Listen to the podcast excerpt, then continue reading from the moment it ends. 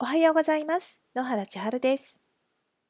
事前にしっかりお願いしてきたのに、天気のリクエストが通らず、毎日少しの晴れと、だいたい曇り、そして雨。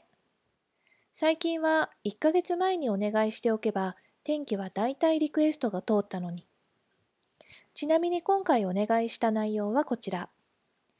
毎日素晴らしい天気に恵まれて、不思議な幸運に身を委ねて、息子と二人でゆったりと過ごすことができますように。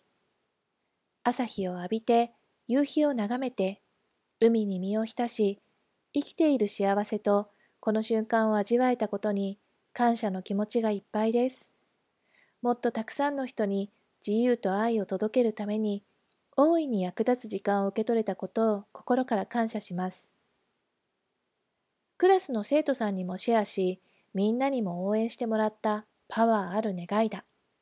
なのになぜ連日微妙な天気素晴らしい天気という抽象的な表現がいけなかったのだろうか。息子の海遊びのタイミングではいつも晴れたり雨が止んだりする。息子は別に晴れていなくても海遊びがひたすらに楽しい。多分雨でも楽しい。なのでまあ OK か。もしも晴れだったら、きっとはしゃいで出かけっぱなしで忙しい時間を過ごしていただろう。お願いに込めた中心となる気持ちは、息子と二人でゆったりと、息子と二人でゆったりとした時間。それを実現するためには、雨くらいがちょうど良かったのかもしれない。毎日お日様ぴっかりの天気でゆっくりした時間が過ごせるか私。いや、難しいだろう。お願い事は確実に叶うのだけれど、いくつもの要素を詰め込みすぎると叶わない部分も出てできてくる。けれど、願ったその瞬間に心で感じた、生きている幸せと、この瞬間を味わえたことに感謝の気持ちがいっぱいです。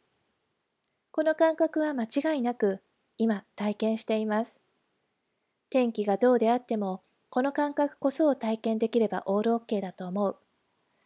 究極もしも旅に出ることがなくても、この感覚を味わうことができるなら、それで完璧にかなったとも言える。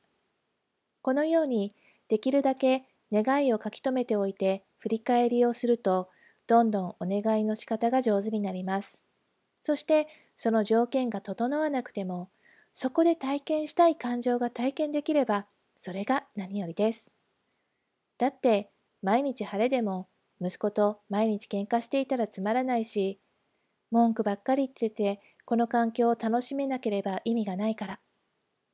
とはいえ、今から追加もしておこう。滞在中のドピーカンの日に、息子と二人で冷たいアイスを食べて、美味しいね、最高だね、って言い合いたい。ぎゅっと弾けるようなワクワクした楽しみを味わいたい。あなたが今未来へ願うことは何でしょうか？もしよければ LINE アットのメッセージで教えてくださいね。ここまで聞いてくださってありがとうございます。今日も素敵な一日を。野原千春でした。